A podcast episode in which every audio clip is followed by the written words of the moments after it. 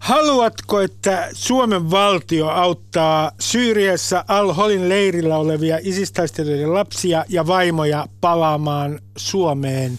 Mieti sitä. Ylepuheessa Ruben Stiller. Ylepuhe. Ennen kuin aloitan varsinaisen ohjelman, keskustelun siis, niin lainaan teille, että kansalaisjärjestöjen edustajia. Frank Johansson Amnesty. Ainoa tapa välttyä syyllistymästä kansainvälisen lain rikkomiseen on tuoda sekä naiset että lapset Suomeen. Inka Hetemäki, Suomen UNICEFin ohjelma- ja vaikuttamistyöjohtaja, sanoi, että YK lasten oikeuksien sopimus velvoittaa huomioimaan aina ensisijaisesti lapsen edun. Huostaanottopäätökset pitää tehdä Suomessa. Punaisen ristin kansainvälisen avustustyöjohtaja Kalle Löövi sanoi, että punaisen ristin linja perustuu sivilien suojeluun ja sivilien siviilien suojelussa lapset ovat ensisijaisia.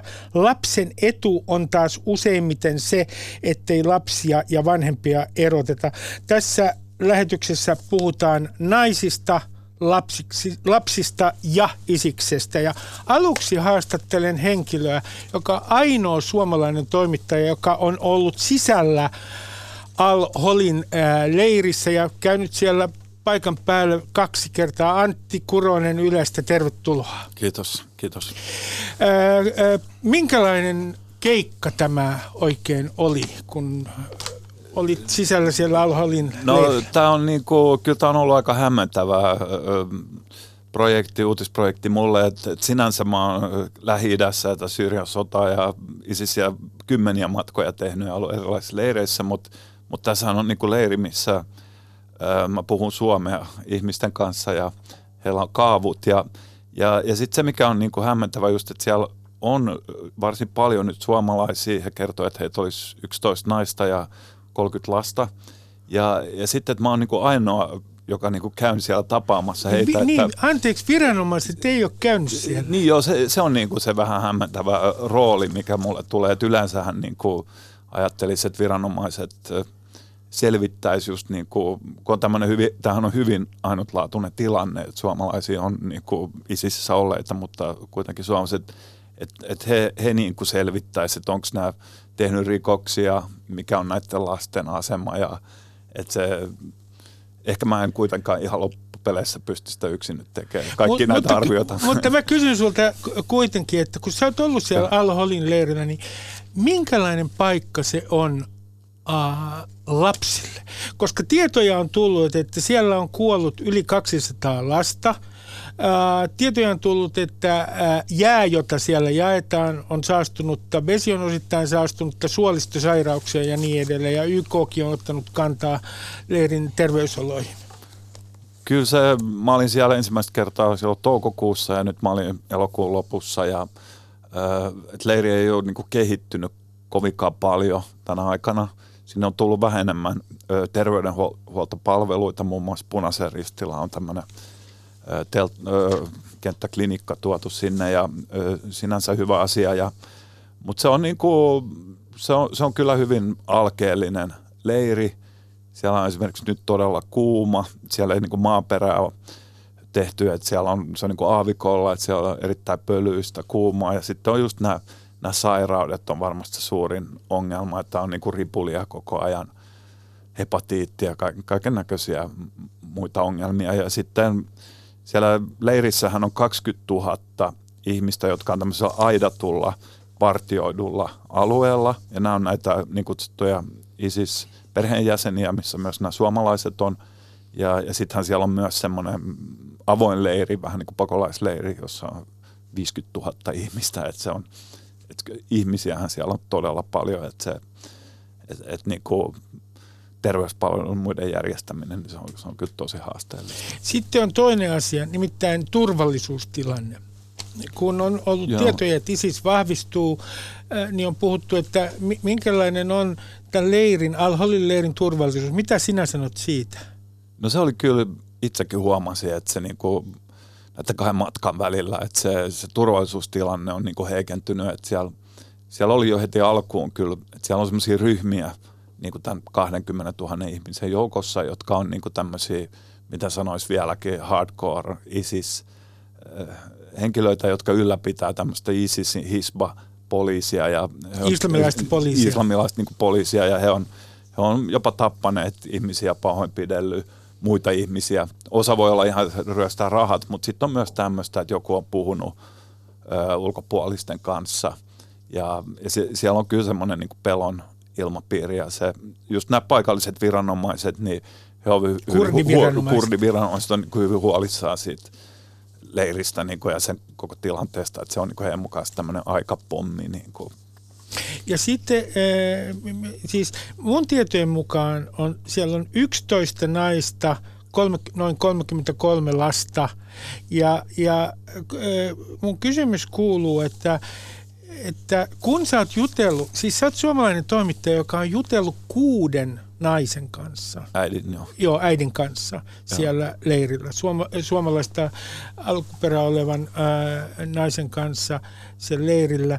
Niin mikä käsitys sinulle on tullut siitä, että onko se nyt ihan homogeeninen joukko, joka kun julkisuudessa on muodostunut tietty stereotypia, että kaikki vannoo ehdottomasti Sharian nimeen, vai onko, siellä, onko se hajanainen joukko jollain tavalla? No kyllä mun, kyllä mun käsitys tälle, että ne on, tai siis sen perusteella, mitä mä oon jutellut heidän niin ne on, ne on kyllä niin kuin aika erilaisia. Yksi asia, mikä muut on kanssa yllättynyt, että, että suurin osa heistä, jotka mä oon tavannut, on ihan tämmöisiä kantasuomalaisia just näistä naisista. Ja, mutta tota, sitten äh, nyt tällä viimeisimmällä matkalla tein jo kanssa jutun semmoista henkilöstä, kutsun Minnaksi, niin, niin hän oli esimerkiksi, hän oli todella erilainen kuin ne muut, koska hän niin kuin koko ajan niin kuin, hän siteerasi Korania ja hän puhui Allahista ja sharialaista.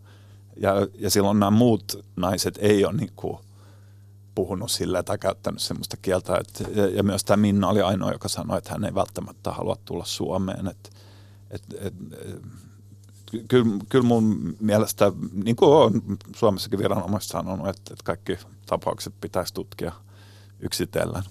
Ja sitten äh, täällä täällä paikan päällä on selvä halu kurdiviranomaisilla tyhjentää nämä leirit. Voiko se selittää mulle, miksi kurdit haluavat nyt äh, eroon äh, näistä ihmisistä? YK on, äh, muistaakseni ihmisoikeuskomissaarikin on sanonut, että nämä leirit, valtioiden pitäisi ottaa vastaan nämä ihmiset ja nämä leirit pitäisi tyhjentää. Miksi kurdit haluavat niitä tyhjentämistä?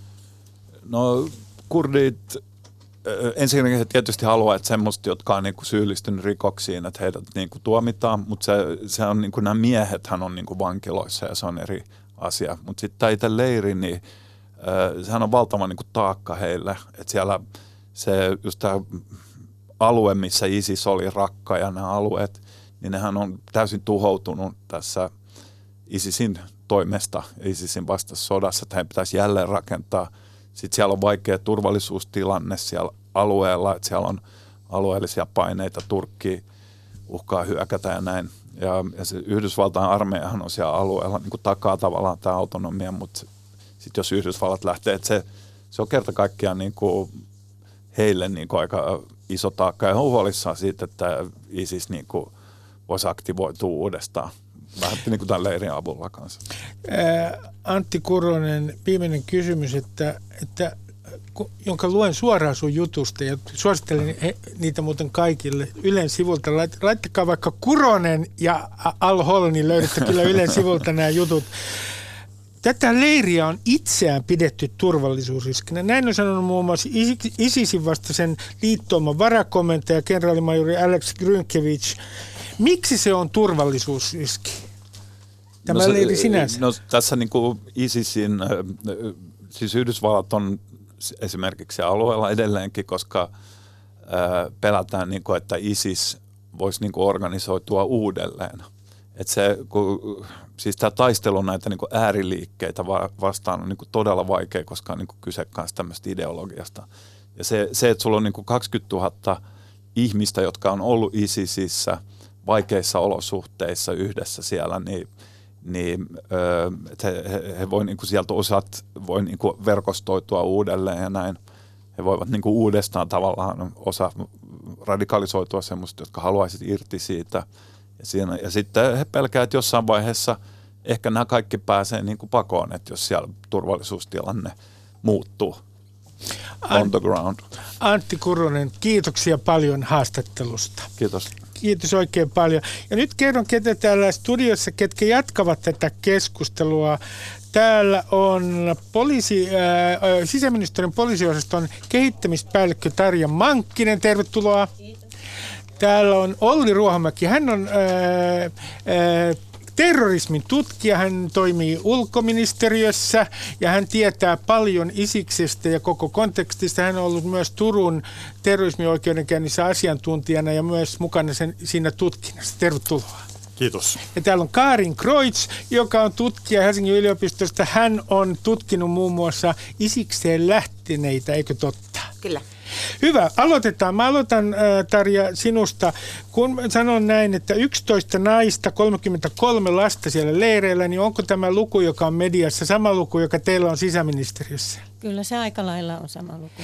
Mutta sitten on tämä, joka kiinnostaa minua todella paljon, koska siitä on epämääräisiä tietoja mediassa. Äh, on 20, yli 30, siis henkilöjä, jotka ovat palanneet tältä kriisialueelta.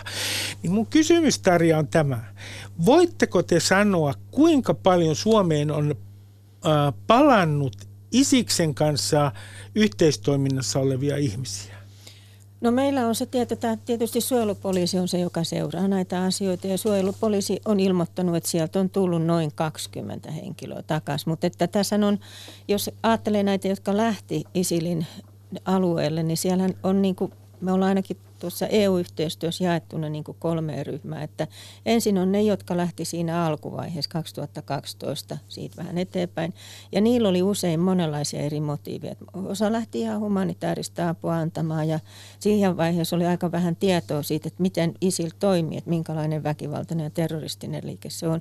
Sitten oli nämä keskivaiheen lähtijät, jotka lähti sellaiseen niin kuin menestyneeseen Isiliin, jossa niin kuin näytti, että kaikki on mahdollista. Ja sitten on nämä loppuvaiheen ihmiset, jotka nyt on siellä leirilläkin ja vankiloissa, jotka niin kuin taisteli ikään kuin siihen viimeiseen katkeraan loppuun asti. Ja sitten jos katsotaan, että mitä niin kuin tätä radikalisoitumistakin, niin se, että missä vaiheessa on lähtenyt, niin silloin merkitystä niin kuin, myös palajia arvioitaessa. No Kaari, sinä olet tutkinut näitä näitä e, e, Isiliin, sinä käytät termiä Isil, sitten on da, Dash, Daesh. On, on yksi, ja, mutta minä käytän täällä näköjään, koska maallikko, kun olen tätä Isistä, mutta ehkä Isil olisi parempi termi tälle järjestölle. Kaarin, kun sä oot tutkinut näitä lähtiöitä, niin mitä sä voit sanoa, kuinka heterogeeninen tai homogeeninen joukko se sinun mielestäsi on? Äh, no mä oon Tarjan kanssa kuullut, ja mä, mä oon Tarjan kanssa samaa mieltä, että tota on, on ensinnäkin se, että missä vaiheessa on lähtenyt, niin, niin sillä on tietysti iso merkitys. Äh, sitten toinen asia on, on se lähdön syy, että onko lähtenyt niin kuin, äh, yksin, on, onko ollut yhteyksiä alueelle ja, ja, ja päättänyt sitten niin kuin liittyä järjestöön.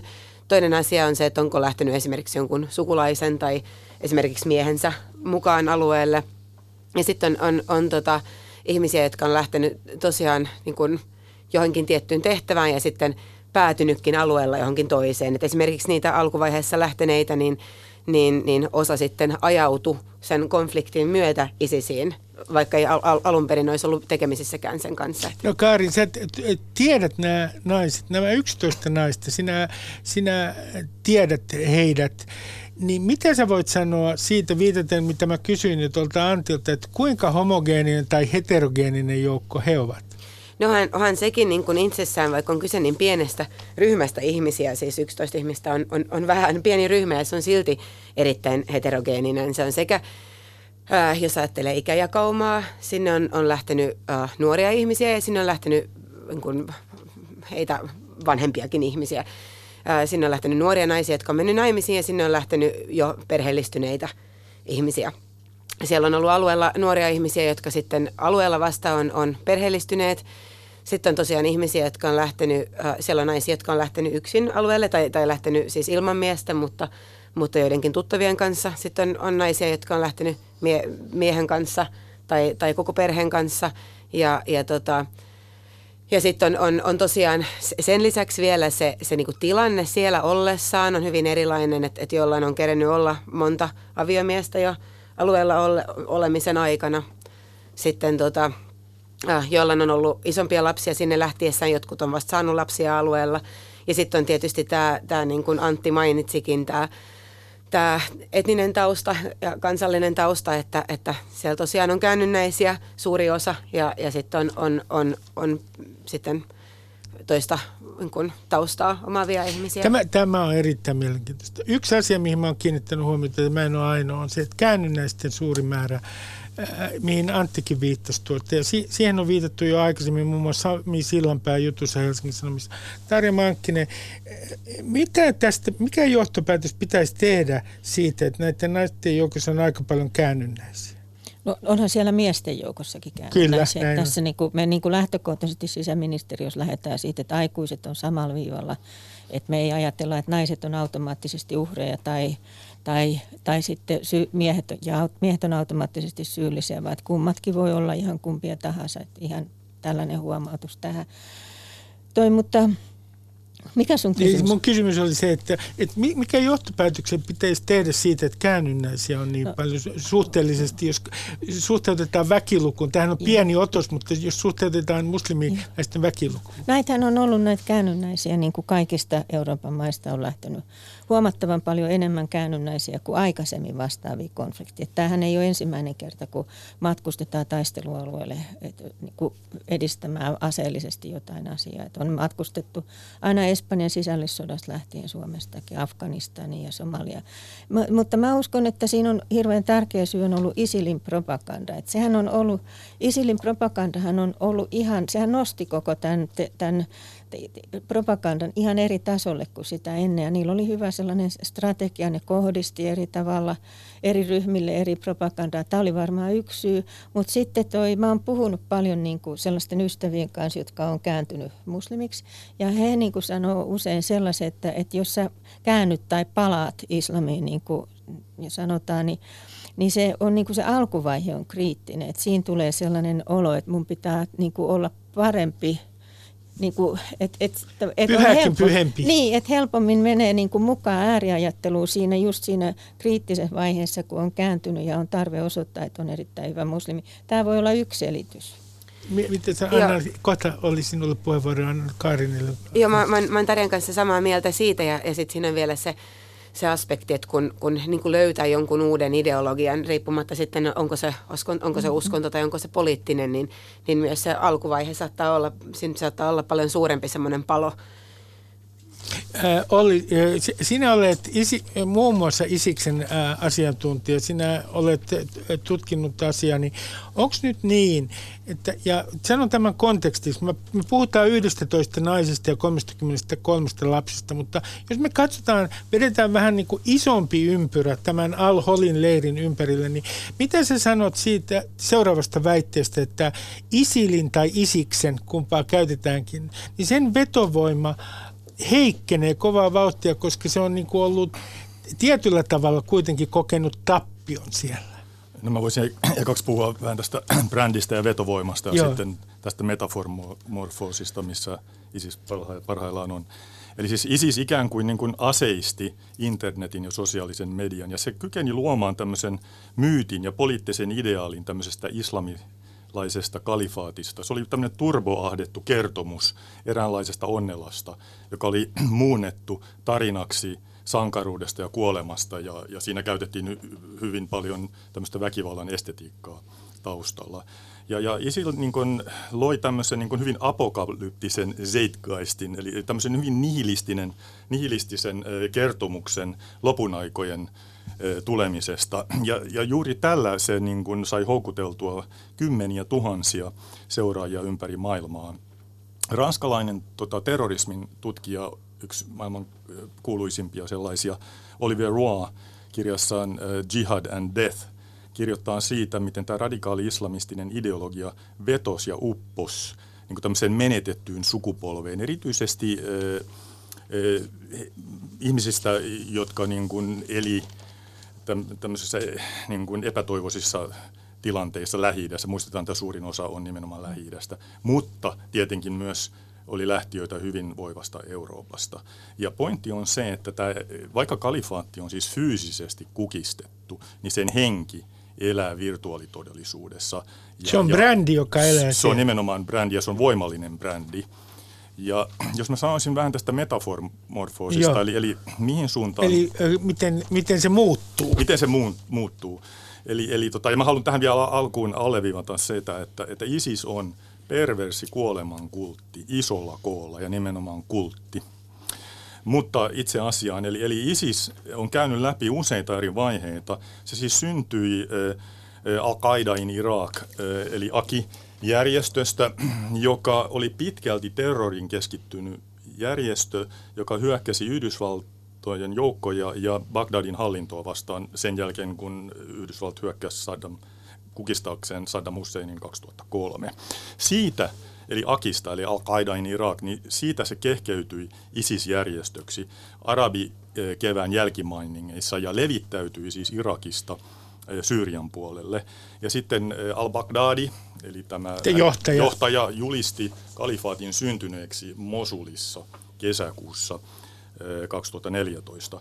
Ja nyt tämä on tämä pointti, eli vaikka kalifaatti on fyysisesti kukistettu, niin se on palannut juurilleen Al-Qaidain Irak-järjestöksi, ja se tulee nousemaan uudestaan. Eli useat analyytikot ovat sitä mieltä, että, että ei edes puhuta Daesh Isil tai ISIS 2.0-versiosta, vaan ehkä 1.5.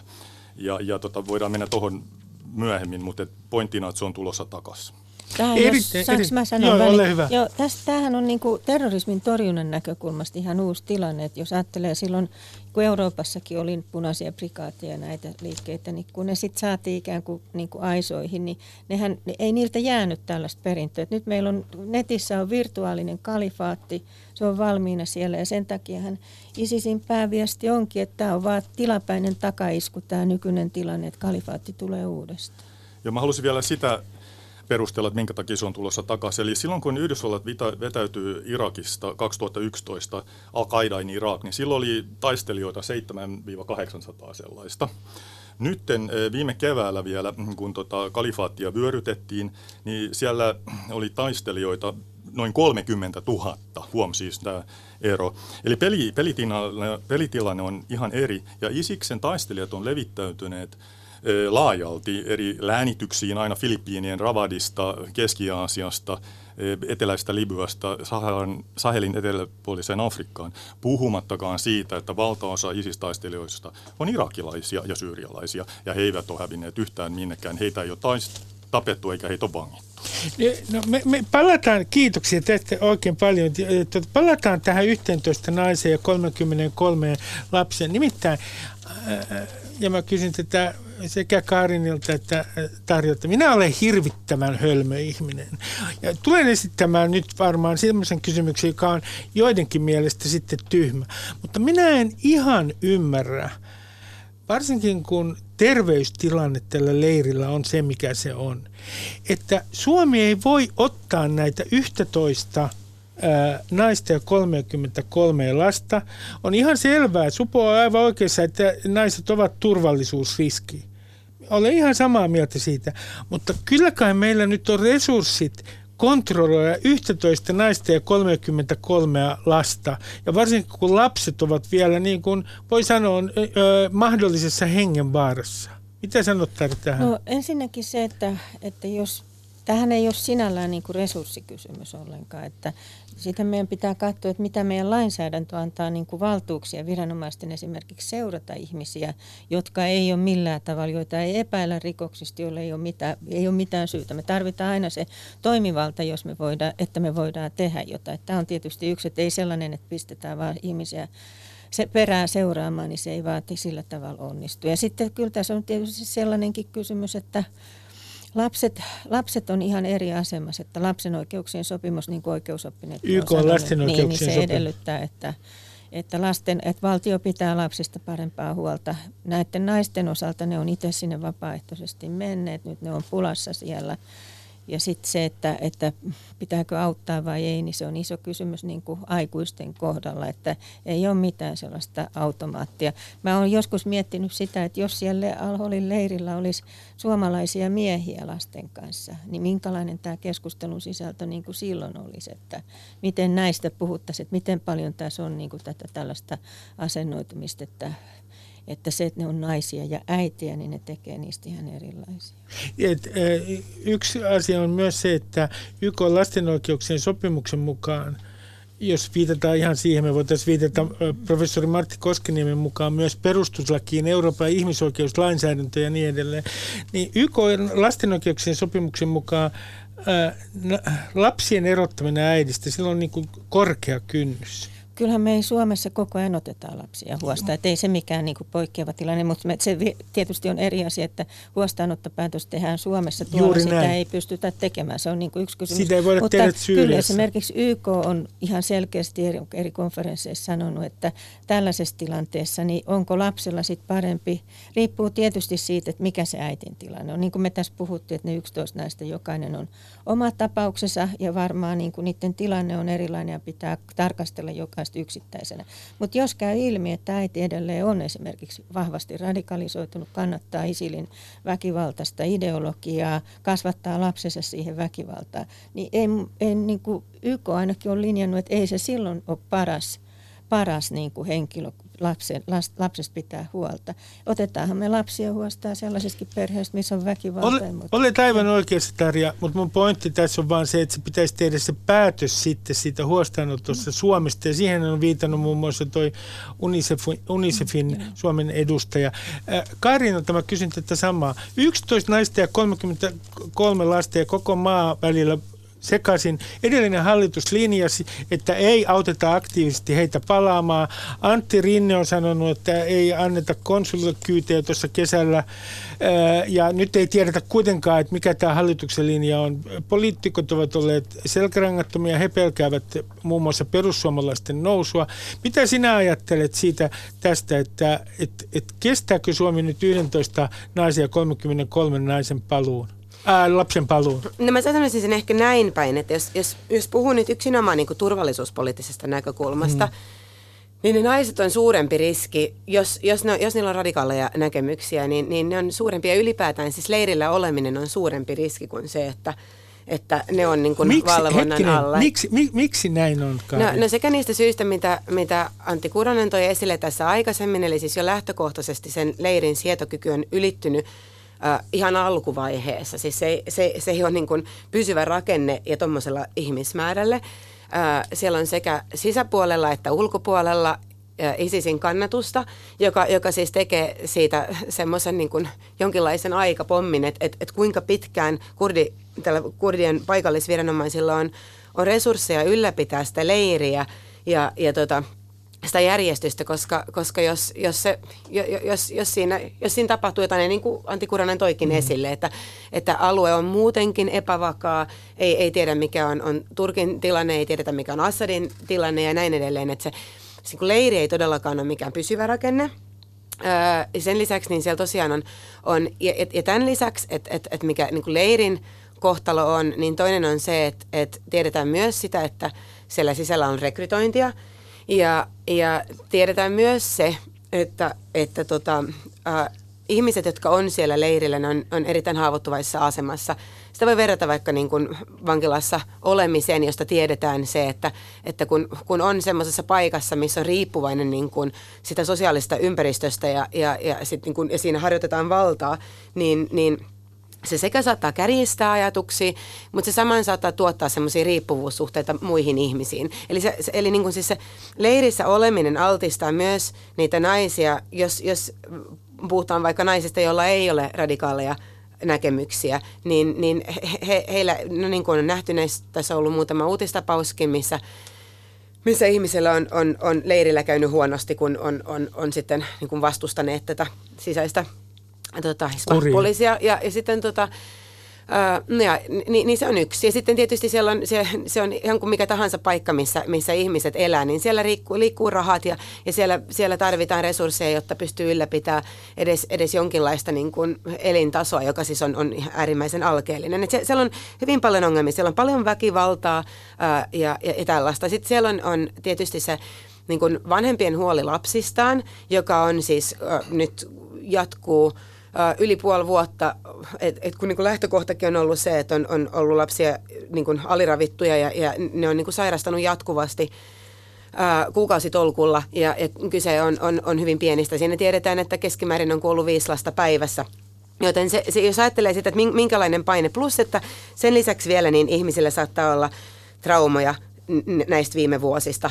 On, on eletty kesken hyvin veristä konfliktia. Okei, niin, niin tämä on niinku se konteksti, miksi se leiri on, on, on, on jo lähtökohtaisesti ongelmallinen. Sitten toinen asia on se, että tämä on myös se syy, miksi esimerkiksi Pentagonin raportissa tuodaan esille se, että, että niin kun, ja kehotetaan hakemaan kansalaisia pois. Eikä siinä siis kehoteta hakemaan vain naisia ja lapsia, vaan siinä kehotetaan ylipäätään hakemaan äh, henkilöitä pois sen takia, koska – koska ne on, ne on niin kuin, tällä hetkellä ei ole minkäänlaisen semmoisen niin kuin selkeän valvonnan alla. Ja jos ajattelee, että, että tuota, että et siellä vaikka lapsi kasvaa ja päätyy ajelehtimaan vailla minkäänlaista niin kuin kytköstä mihinkään maahan, niin, niin mitä meillä on 10-15 vuoden päästä sitten, kun, kun nämä ihmiset, joilla, joilla on jonkinlainen niin kuin teoreettinen kansalaisuus johonkin paikkaan, mutta sitten ole sitten tämä on nyt se turvallisuuspoliittinen näkökulma. Mm. Sitten on vielä se, se, se ylipäätään siis koko tämä lähtökohta niin kuin lapsikonventiosta ja lasten oikeuksista ja ihmisten ää, niin kuin, sy, sy, niin kuin,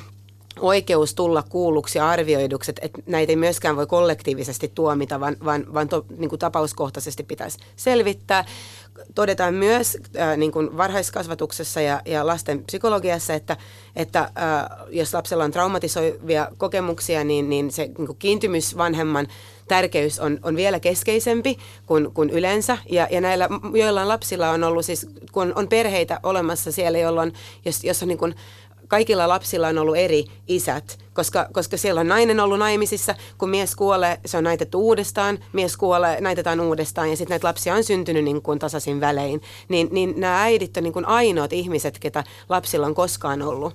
Hyvä. Tämän takia kysynkin sinulta, että, että kun suomalaisessa keskustelussa muun muassa ollut semmoinen asia esille, että nämä lapset erotettaisiin näistä äideistä siellä paikan päällä. Se on tuotu esiin tässä keskustelussa.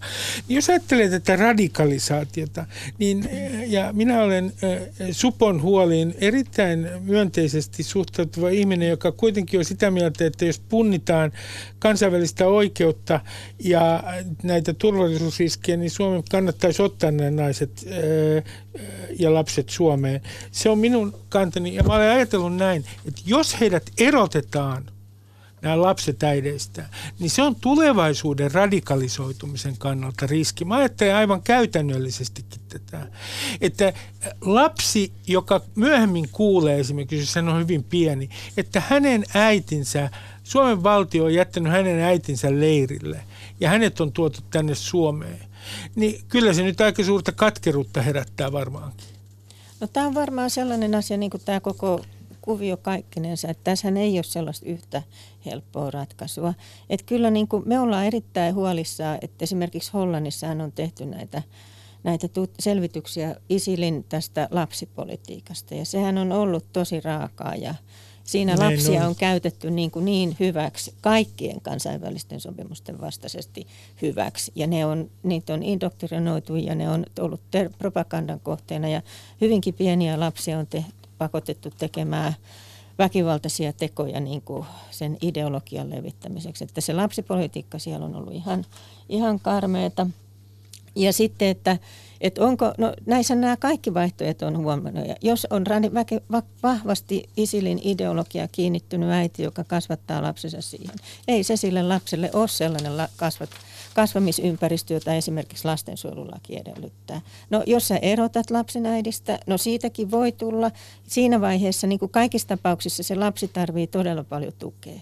Että se tarvii, niin kuin, että, että me ollaan mietitty näitä kaikkia eri vaihtoehtoja, että tarvii niin kuin tukea traumoista, irti pääsemiseen. Tarvii, mitä mä pidän hyvin tärkeänä, niin on sellainen, että se tarvii sellaista niin kuin islamin opetusta, jossa, joka niin kuin pystyy, niin kuin, että hän pystyy säilyttämään sen islamin uskon, mutta samalla siitä poistuu se väkivaltainen ulottuvuus, että, että tällaista, niin kuin, että me ei saada irrottaa sitä lasta kaikesta siitä, missä se on elänyt, mutta meidän pitäisi antaa sille tukea sille, että se pystyisi niin kuin rakentamaan sitä elämäänsä uudelleen täällä. Ja silloin onko äiti mukana siinä vai ei ole, niin se riippuu tapauskohtaisesti, mutta en mä, ole, mä en kertakaikkisesti ole sitä mieltä, että, että joka, joka ikisessä ainoassa tapauksessa se äiti olisi se pelastava henkilö tässä. Täällä on tänään vieraana Karin Kreutz, tutkija Helsingin yliopistosta, Olli Ruohamäki ulkoministeriöstä. Hän on äh, terrorismin tutkija äh, myös. Ja, äh, sitten on Tarja Mankkinen, sisäministeriön poliisiosaston kehittämispäällikkö. Ja keskustelemme tietenkin näistä 11 naisista ja 33 laps, lapsesta. Ja näitä, tämän koko vyhdin, jos sitä vyhdiksi voi kutsua, taustoista. Nyt kysyn sinulta, Olli, että kun mainitsit tuossa just ennen tätä ohjelmaa, että tämä al-Baghdadi, joka on siis ISISin tai niin kuin Tarja sanoo, ISILin johtaja, että hän on niin kuin varsin varhaisessa vaiheessa kehottanut, että ää, ikään kuin pitäisi jollain tavalla soluttautua. Ää, niin minne sol, soluttautua minne? Joo, eli tota, tämä itse asiassa jo aiemmin, eli ISISin puhemies Al-Adnani jo vuonna 2014 puhui siitä, että kyse on tämmöistä sukupolvien kestävästä taistelusta.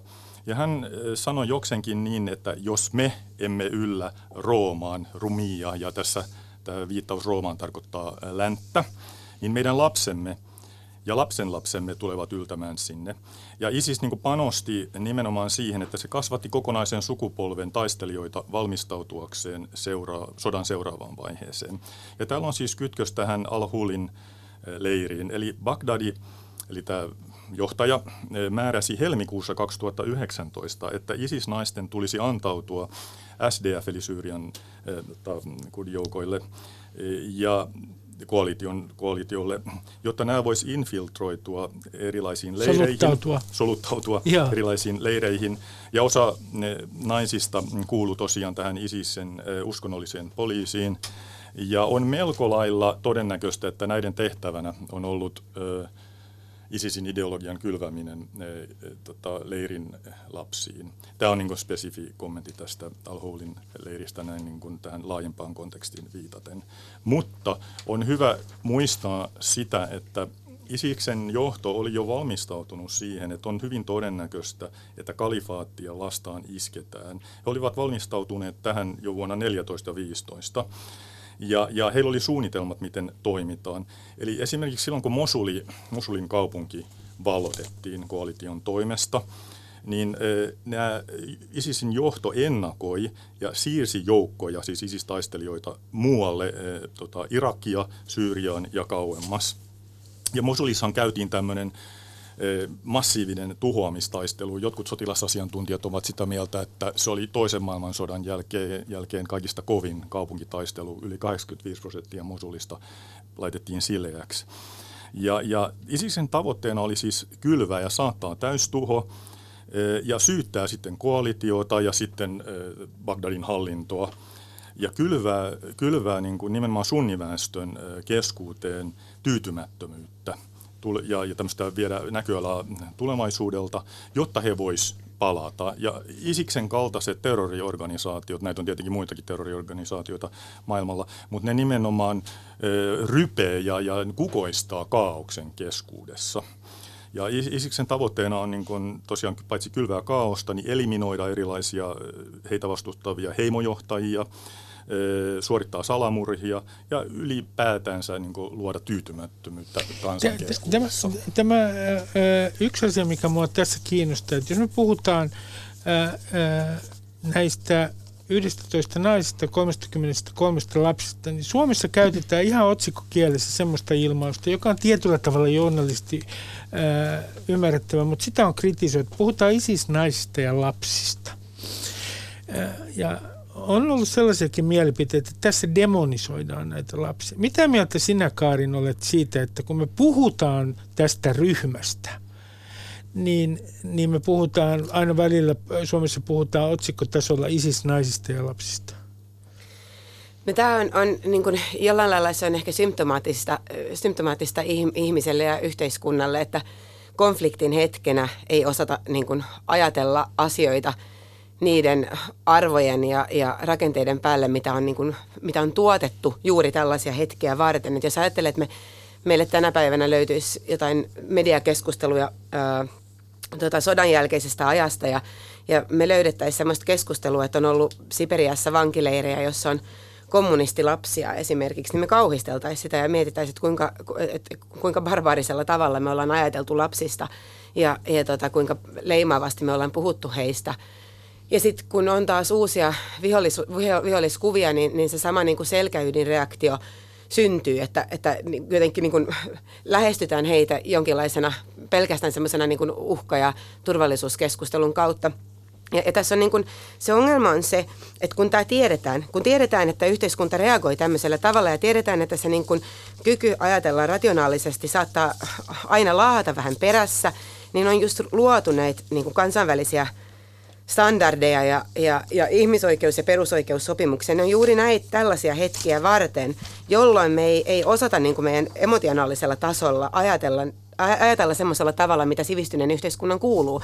Me, silloin me tarvitaan niitä. Ei, ei, ei me niin kuin keskustelua ihmisen perusoikeuksista, niin rauhan aikana omista kavereista, niin, niin, niin se, on, niin kuin, se on helppo puhua, mutta nämä niin kuin, rakenteet on olemassa juuri tällaisia konfliktitilanteita varten. Ja silloin kuitenkin sit reagoidaan semmoisella tavalla, että peräännytään ja ollaan silleen, että no okei, että, että, että nämä nyt on näitä konventioita, mutta, mutta mitä tämä nyt käytännössä tarkoittaa. Ja, tämä, se, se, on, se on jollain lailla tosi se on huolestuttavaa, että, että ei, ei osata niin kuin ajatella, erottaa näitä asioita toisistaan. Siis se, että, että mitkä on esimerkiksi just lasten perusoikeudet ja, ja mitkä sitten on ne uhkakuvat. Ja, ja, ja en, en millään lailla kyseenalaista. Tiedän, tiedän tasan tarkkaan, kuinka suuri suuria uhkia tähän liittyy, mutta et, et, et ni, se, että niitä pystyy miettimään ja ratkaisemaan vailla semmoista emotionaalista paneutumista. Niin. Tämä, tämä on mielenkiintoista. Mä totean tässä vaiheessa, kysyn Tarjalta seuraavaa kun Belgian on palannut mun tietojen mukaan noin 30 lasta. Siellä oli yhdessä vaiheessa, muistan New York Timesista lukeneeni ennen tätä ohjelmaa, että kymmenen vuoden ikä oli jossain vaiheessa semmoinen raja, että sitä pienemmät ja ehkä kymmenvuotiaat palautettiin todennäköisemmin. Ranskaan on tullut alle 100, sinne tuli 12 orpoa ja Ranska vähän aikaa sitten ja Ranska ilmoitti, että jokaista tapausta käsitellään yksitellen. Saksan on tullut parikymmentä lasta. Venäjä on ottanut sekä naisia että lapsia, mutta vuoden 2017 lopusta lähtien, koska turvallisuuspalvelu ei ole naisten palusta ollut kauhean innoissaan, niin on tullut lähinnä lapsia. Itse asiassa Venäjän politiikka on ollut paljon avoimempi kuin Suomen ja Ruotsin. Nyt mä kysyn, otetaan Pohjoismaat tähän peilaukseen, niin verrattuna Ruotsiin, minkälainen Suomen linja on verrattuna Ruotsiin? No mun mielestä meillä on aika lailla samanlainen linja kaikissa Pohjoismaissa. Ruotsihan on palannut ne nel, seitsemän lasta, ne oli orpoja, ne oli näitä skromuun lapsia. Mun mielestä Norja on tullut, olisiko sinne yksi tai sinne on tullut vähän. Ja Tanska on ottanut esimerkiksi sellaisen lapsen, joka oli pahasti vammautunut, jota ei pystytty hoitamaan siellä alueella. Että ei, mikään Pohjoismaa ei ole lähtenyt vielä näiden lasten, lasten osat liikkeelle. Ja no, näähän on, ja sitten vaikuttaa Euroopassa sekin, että jokaisen jokainen maahan toimii kansallisen lainsäädännön mukaan. Että esimerkiksi Suomen, Suomessa jo alle 18-vuotiaat on kaikki lastensuojelulain alaisia lapsia. Rikosoikeudellinen vastuu alkaa 15-vuotiaana. Ja rikosoikeudellinen vastuu on esimerkiksi joissain maissa paljon matalampi kuin tämä 15 vuotta.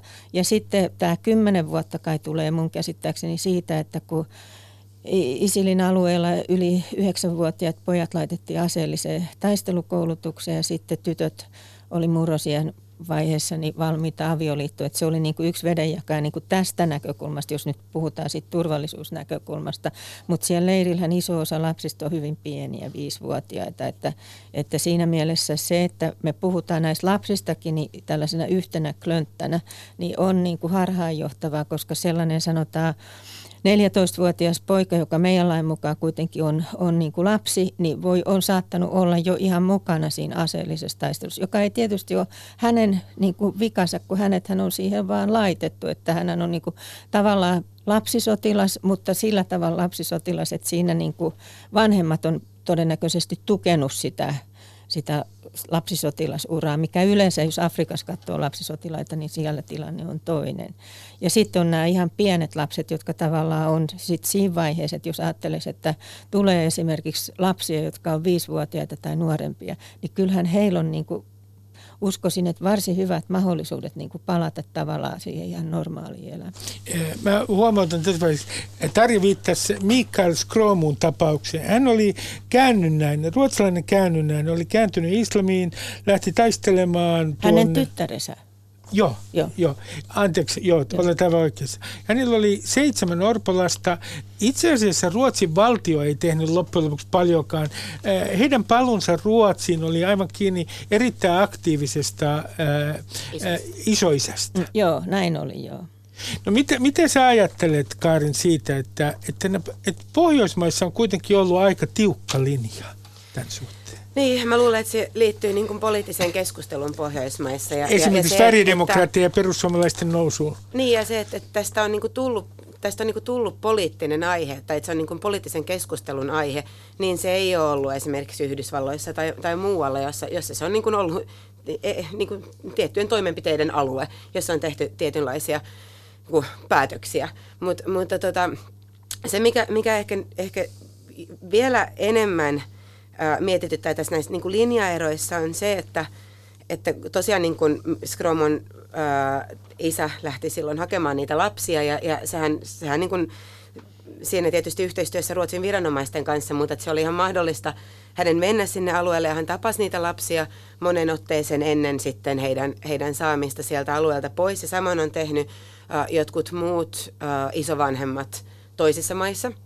Mutta tota, ää, niin kuin Antti Kuronen sanoi tässä aikaisemmin kanssa, niin hän on, hän on myös käynyt alueella ja tavannut ihmisiä ja, ja mä tiedän, että, että Anne Speckhard ja, ja ää, apulaisprofessori Anne Speckhard ja, ja sitten tota, äh, niin tutkijakollegoidensa kanssa, niin ne on käynyt siellä alueella myös haastattelemassa ihmisiä. Ne on haastellut 169 ihmistä. Ja tämä on ollut myös niin kuin Yhdysvaltain politiikan yksi semmoinen semmoinen kulmakivi, että, että siellä on käyty niitä keskusteluja jo niin kuin etukäteen ihmisten kanssa ja, ja ja tämä mietityttää, että, että miten, miten niin kuin siellä olevat ihmiset on, on jotenkin jätetty silleen, sinne alueelle ilman minkäänlaista kytköstä. Suomalaisiin viranomaisiin? Suomalaisiin viranomaisiin tai suomalaisen kansalaisyhteiskuntaan. Et, et riippumatta siitä, onko se, olisiko se viranomaistaho vai olisiko se kansalaisjärjestötaho vai mikä taho se olisi.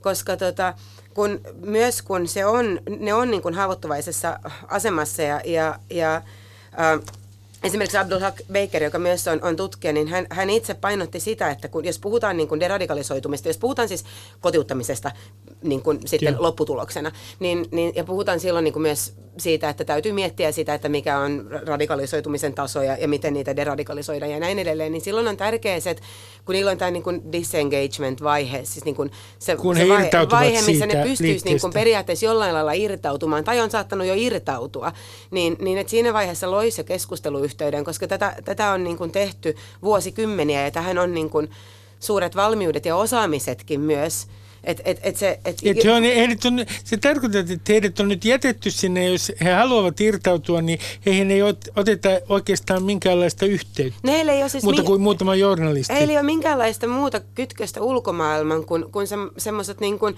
joilla on, joilla on, joilla on paremmat äh, niin kuin yhteydet äh, niin kuin, tai jolla on niin kuin jonkinlainen mahdollisuus käyttää puhelinta silloin tällä, niin ne saa niin kuin perheisiinsä yhteyksiä, mutta eihän niillä ole ulkomaailman yhteyttä ollenkaan. Ja ne on elänyt niin kuin semmoisessa tosi erikoisessa asemassa. Eihän niillä ole ollut ulkomaailman välttämättä kovin paljon ollenkaan näkemystä, eikä tietoa, eikä yhteyksiä. Ja, ja sitten jotenkin se, se että, että tämä on nyt tämmöinen niin siirtymävaihe, jossa olisi, olisi hyvä mahdollisuus luoda niitä yhteyksiä mielenkiintoinen näkökulma. Kysyin sinulta, oli, että, että kun tästä puhutaan tästä tulevaisuudesta, Ja äh, muistan lukeneeni sinun haastatteluistasi, että, että, että semmoinen 20 vuotta tästä eteenpäin, esimerkiksi, jos me otetaan 20 vuoden aikajänne, niin meidän on vaan täällä Euroopassa niin kuin valmistauduttava siihen, että joko se on ISIL tai sitten se on joku muu järjestö, mutta islamilainen radikalismi ja nämä terroristijärjestöt, ne eivät katoa mihinkään. Tulee uusi sukupolvi. Joo, eli kun puhutaan tulevaisuudesta ja tulevaisuuden visioista, niin tota, ISISen kaltaisen toimijan hävittämisessä ei siis riitä, että saadaan se fyysinen maa-ala haltuun, eli siis kalifaatti kukistettua, vaan koko se järjestön tahtotila, se pitää tuhota. Ja tätä ei todellakaan ole saatu aikaiseksi. Eli nyt siis Euroopassa ja laajemmalti eletään tämmöistä suvantovaihetta. Toki se, että kalifaatti kukistui, niin se lannisti hetkellisesti ainakin tämmöistä radikaali-islamistista liikehdintää, mutta se ei tarkoita, että se ideologia on minnekään hävinnyt. Se elää itse asiassa hyvin virtuaalitodellisuudessa ja nukkuvien solujensa keskuudessa. Ja, ja vaikka niin kuin tämmöisten avoimesta sosiaalisesta mediasta on poistunut ja poistettu ISISin propagandaa, niin ne on vaan siirtyneet tämmöisiin suljettuihin kanaviin, kuten Telegramiin ja muihin vastaaviin alusto, alustoihin. Ja sitten on hyvin mielenkiintoista, että 29. päivä huhtikuuta 2019 Bagdadi ilmaantui videolle. Isilin johtaja, eli Isiksen johtaja. Ja tämä on hyvin merkittävää. Hän imitoi edesmennyttä Al-Qaidain Irak hyvin karismaattista johtajaa Abu Musab al-Zarqawia, joka kuoli tuota, lenokiskusta. Bagdadi oli värjännyt partansa hennalla, eli tämä on tämmöinen traditio, joka on juonnettu aina profeetta Muhammedin aikoihin. Ja tällä tämä Bagdadi alleviivasi, että hän on uskovaisten johtajan ja hänen asemansa seuraajiensa keskuudessa on tärkeä. Ja tämä, tämä video merkkasi uutta aikaa ISISin operaatioissa. Muistetaan se verilöyly Silankassa. Se oli pääsiäisen aikoina. On, on myös viitteitä uusien läänityksien syntymisessä Pakistanissa, jopa DRC-Kongossa, Jemenissä, eteläisessä Libyassa, Afganistanin, Pakistanin rajaseudulla ja niin poispäin.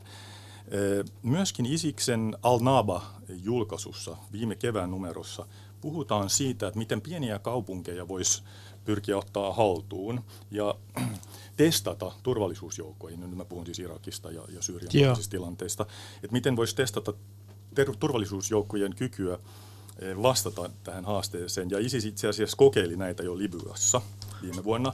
Ja useat analyytikot on sitä mieltä, että ISISillä on itse asiassa kyky ottaa haltuun jokin kaupunki Syyriassa tai Irakissa jo nyt, mutta se ei ole sitä tietoisesti tehnyt, vaan se on halunnut keskittyä poliittisen ja turvallisuusympäristön muovaamiseen ja odottaa, odottaa niin sanotusti ISISin kannalta parempia aikoja. No Tarja, mä kysyn, kun sä oot sanonut yhdessä haastattelussa, sä et paljastamaan mulle tietenkään yksityiskohtia, vaikka tiedät, että olen äärimmäinen, äärimmäisen luottava henkilö, joka äh, mielellään kuuntelee kaikki salaisuudet radiossa. Niin te, teillä on sisäministeriössä siltä varalta, että, äh, että käsittääkseni, että nämä naiset ja lapset palaa Suomeen, 11 naista ja 33 lasta. Teillä on valmiit suunnitelmat. Te valmistaudutte useisiin erilaisiin skenaarioihin. Mä kysyn tätä, joka liittyy deradikalisaatioon, että mitä, jos 11 naista ja 33 lasta palaa tähän, mitä konkreettisia toimenpiteitä täällä aletaan tehdä siis deradikalisoimiseksi esimerkiksi? No mehän ollaan tehty tätä työtä jo ihan 2017 huhtikuusta asti. Silloin me ruvettiin miettimään sitä, että mitä tehdään siinä vaiheessa, kun ihmiset palaa sieltä taistelualueelta. Ja siinä vaiheessa oli sellainen skenaario, että ihmiset tulee yksitellen tai perheittäin sieltä.